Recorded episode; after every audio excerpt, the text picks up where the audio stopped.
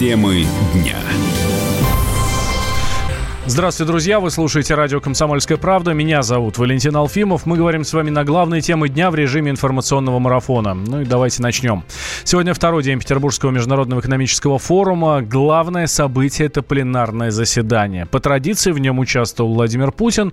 Также приехали лидеры нескольких государств. Это председатель КНР Си Цзиньпинь, а, президент Болгарии, э, Болгарии э, Румен Радев, а, премьер-министр Армении Никол Пашинян и так. На прямой связи со студией специальный корреспондент комсомолки Дмитрий Смирнов, который наблюдает за форумом своими собственными глазами. Дима, здравствуй. Да, добрый вечер.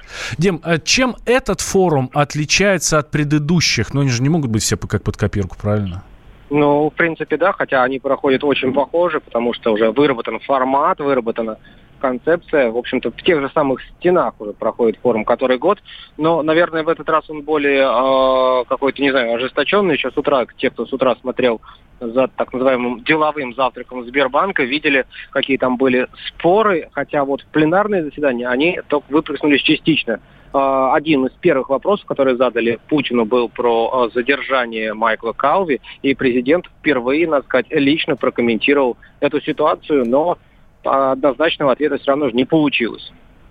А, э, что касается дискуссии, э, что касается диалога с э, другими мировыми лидерами, какие основные темы? Можно нам рэперные точки накидать? Ну, вот это, во-первых, противостояние э, Америки и Китая. И когда Путин сказал, вроде как в шутку поговорку, что когда тигры дерутся в долине, умная обезьяна смотрит на это со стороны и ждет, чем кончится. Но на самом деле в каждой шутке есть только доля шутки. Хотя рядом сидел Си Цзиньпинь, все поняли, что, в общем-то, это не совсем наша война. Э, инвестиционный климат, это, от этого тоже никуда было не деться. Ну и, естественно, ситуация тем, что сейчас происходит в экономике России, насколько она зависит от мировой экономики. Дим, ну ты давно следишь и за выступлением Владимира Путина, и на тот же форум ты э, уже не первый раз освещаешь. В целом, впечатление больше позитивное или такое напряженное осталось? Знаешь, мне показалось, что все-таки напряженный.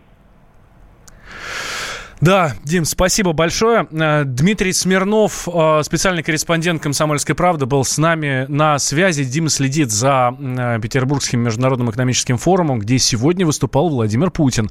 Говорил президент о проблемах мировой экономики, о необходимости менять существующую глобальную модель, о торговых войнах, о санкциях и о состоянии российского бизнеса и как государство планирует ему помогать.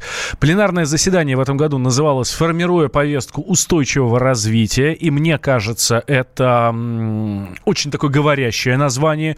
И Владимир Путин в своем выступлении уделил много времени проблемам мировой экономики.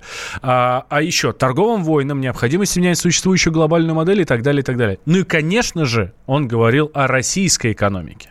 Сегодня в России мы приступили к реализации действительно стратегических, долгосрочных программ, многие из которых, без преувеличения, носят глобальный характер – Скорость и масштаб происходящих изменений в мире не имеют аналогов в истории. И в наступающей эпохе нам важно слышать друг друга, объединять усилия для решения общих задач. Дорогие друзья, Россия готова к вызовам и к переменам. Мы приглашаем всех к широкому, равноправному сотрудничеству. Но ну, а говоря о будущем мировой экономики, президент призвал переосмыслить роль доллара – переосмысление роли доллара, который, став мировой резервной валютой, превратился сегодня в инструмент давления страны-эмитента на весь остальной мир. Кстати говоря, на мой взгляд, большая ошибка э, американских финансовых властей, но и политических центров, но сами подрывают свои преимущества, созданные во время создания этой Бреттон-Вудской системы. Доверие к доллару падает просто. Путин подчеркнул, модель господства США, которая навязывается всему миру, не отвечает задачам будущего. Сегодня перед нами возникают две крайности, два возможных сценария дальнейшего хода событий. Первый – это перерождение универсалистской модели глобализации, превращение ее в пародию, в карикатуру на саму себя – когда общие международные правила будут подменяться законами, административными и судебными механизмами одной страны или группы влиятельных государств как поступают сегодня, я с сожалением это констатирую, Соединенные Штаты, распространяя свою юрисдикцию на весь мир. Кстати говоря, 12 лет назад я уже об этом говорил. Но такая модель не только противоречит логике нормального межгосударственного общения, формирующегося, э, формирующимся реалиям сложного многополярного мира, но главное, не отвечает задачам будущего. И второй сценарий – это фрагментация глобального экономического пространства. Политика ничем не ограниченного экономического эгоизма и его силовое продавливание – но это путь к бесконечным конфликтам, к торговым войнам, а может быть даже и не только торговым. Образно говоря, к боям без правил всех против всех. Президент также рассказал о том, что товары первой необходимости надо оградить от торговых войн и санкций. Предлагаем, говоря термином дипломатии, провести своего рода демилитаризацию ключевых сфер глобальной экономики и торговли а именно оградить от торговых и санкционных войн поставки товаров первой необходимости, лекарств, медицинского оборудования, а также систем для ЖКХ, энергетики, которые позволяют снижать нагрузку на окружающую среду и климат.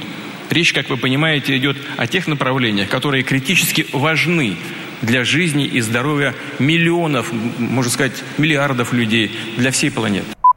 Российский лидер уверен, проект «Северного потока-2» отвечает интересам всех участников. Проект призван э, повысить энергобезопасность Европы, создать новые рабочие места. Он полностью отвечает национальным интересам всех участников, и европейцев, и России. Но если бы он не отвечал этим интересам, мы бы никогда не увидели там присутствие наших европейских партнеров. Ну, кто туда насильно притащит? Пришли, потому что заинтересованы в реализации этого проекта. Но надо сказать, что большая часть выступления была посвящена российскому бизнесу и как государство планирует ему помогать. Логика наших действий заключается в следующем.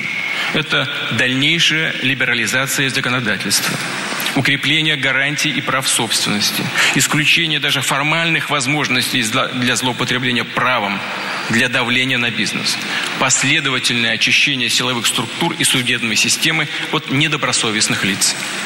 Важнейшее условие эффективности такой работы – это повышение прозрачности деловой среды.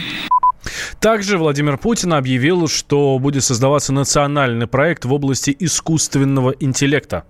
Как и другие ведущие страны мира, Россия подготовила национальную стратегию развития технологий в области искусственного интеллекта. Она разработана правительством с участием отечественных высокотехнологичных компаний. Указ о запуске такой стратегии будет подписан в ближайшее время а детальный пошаговый план действий интегрирован в, национальный, в национальную программу «Цифровая экономика». Отвечая на вопрос модератора, почему бы не сделать маленькие красивые жесты не встретиться с президентом Украины без всяких условий, Путин ответил, что он не отказывался, просто ему никто не предлагал. Он до сих пор продолжает определенную риторику, называет нас врагами, агрессорами. Но он как-то должен определиться в том, чего он хочет добиться, чего он хочет сделать. Мы не отказываемся от контактов, будем работать. Я не знаю этого человека. Надеюсь, мы когда-нибудь познакомимся. Судя по всему, он хороший специалист в той области, в которой до сих пор работал. Он хороший актер. Я говорю серьезно, а вы смеются. Но одно дело кого-то играть, а другое дело быть кем-то. Для того, чтобы играть, нужен талант.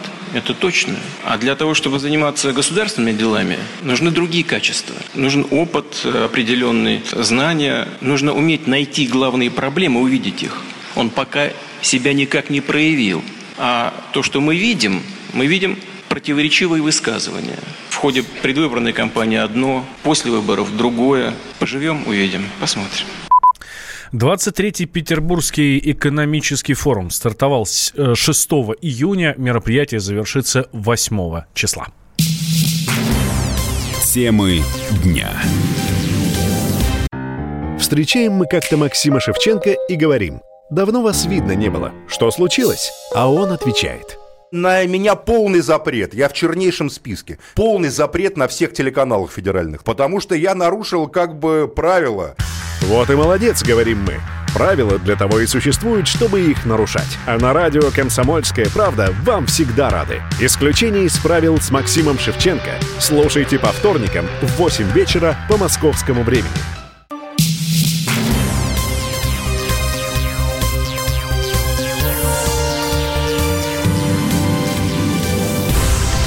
Вы слушаете радио «Комсомольская правда». Я Валентин Алфимов. Мы продолжаем. Севастополь приходит в себя после мощного ливня. Днем улицы города превратились буквально в реки. Десятки домов остались без электричества.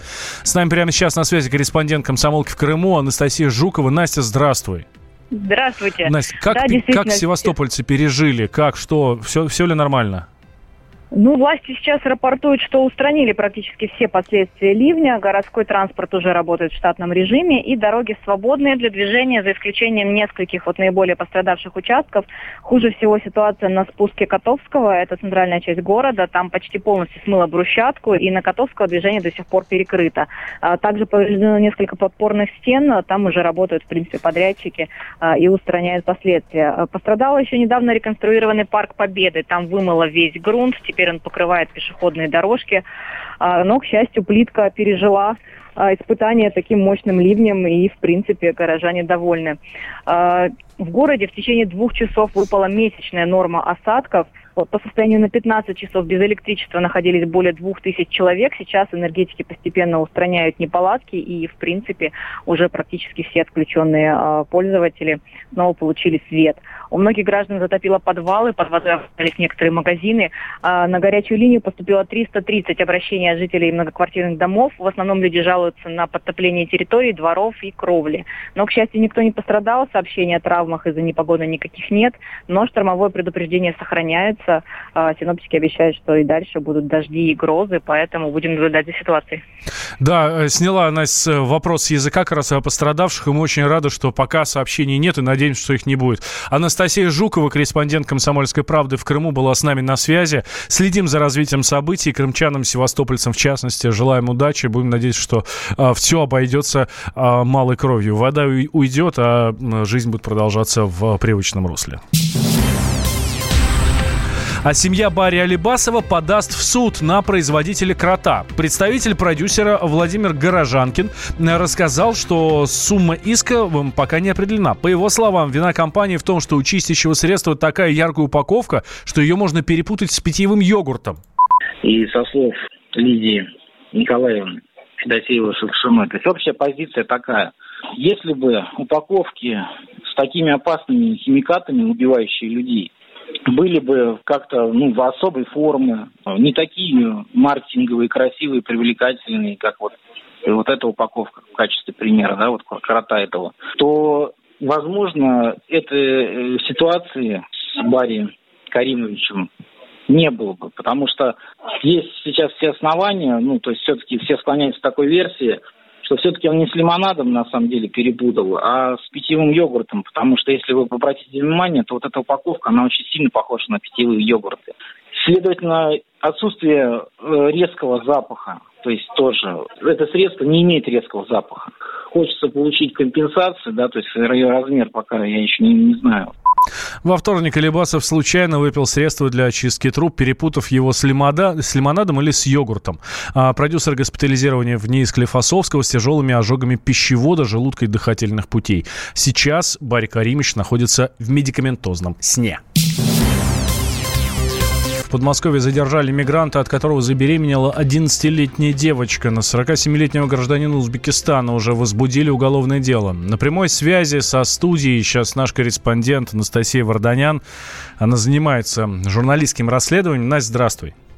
Да, добрый день. И буквально вот несколько минут назад а, Лыткаринский городской суд в Подмосковье принял решение об аресте обвиняемого в изнасиловании ребенка 46-летнего гражданина Узбекистана. Два ближайших месяца он проведет за решеткой, а вообще на самом деле, скорее всего, все время до суда он будет находиться в заключении, ему грозит до 15 лет лишения свободы. Довольно тяжкая статья, ну и, конечно, история, которая не укладывается в уме. Ребенку было всего 10 лет на тот момент, когда произошло зачатие ребенка, и известно, а, что а, вот эти вот э, половые отношения, в которые он вступал с десятилетней девочкой, они были регулярными и продолжались на протяжении более двух месяцев.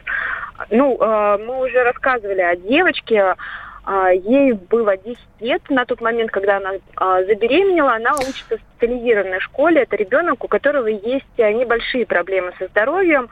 Речь идет о легкой форме слабоумия. Девочка, скорее всего, вообще не понимала, что с ней происходит. При этом Семья очень благополучная. Мама, а, я общалась э, с ее подругой, а также с учителями. Мама постоянно находилась вместе с девочкой. Она приводила и забирала ее из школы. Единственным местом, а, куда она иногда выходила одна, была вот квартира ее подруги по соседству. Вот и как раз отцом этой подруги оказался вот этот э, педофил. Интересно. А у тебя удалось, Настя, пообщаться с, с кем-то из официальных э, органов, с детским омбудсменом э, Подмосковья? А, да, сейчас, а, сейчас за историей следит Ксения Мишонова, уполномоченная по правам ребенка по Московской области. Вот что она рассказала со стороны нас не будет проверки, заведено уголовное дело. Нам нечего проверять, семья не состоит на учете. С нашей стороны мы предложили любую там психологическую помощь, любую другую помощь, которая понадобится семье. Пока не, не обращались. Настя, а с самой семьей тебе удалось пообщаться? Еще раз? И с семьей тебе удалось пообщаться с родителями девочки? А, мама сейчас находится на допросах, и, конечно, она не готова обсуждать эту тему. Тема для нее больная. Они стараются не рассказывать об этом никому из друзей. Мне удалось пообщаться с подругой семьи. И вот действительно, как и сказала уже Ксения Мишонова, это была весьма благополучная семья. Мама с девочкой. А, мама неплохо зарабатывала. У нее был свой небольшой бизнес, связанный с, индустри- с индустрией красоты. А девочка часто бывала в Москве на всевозможных экскурсиях. Каждое лето они ездили отдыхать на моря, и ну, была довольно-таки благополучная семья, и э, Конечно, сейчас э, для мамы это совершеннейший шок. Кроме того, речь идет о серьезных проблемах со здоровьем, потому что ребенок, э, организм ребенка сейчас, естественно, не готов к родам. И сейчас у мамы очень много проблем. Да, следим за развитием событий. Настя, спасибо тебе большое. Анастасия Варданян, э, корреспондент «Комсомольской правды», была с нами на связи. Она сейчас занимается журналистским расследованием. Это совершенно жуткая история.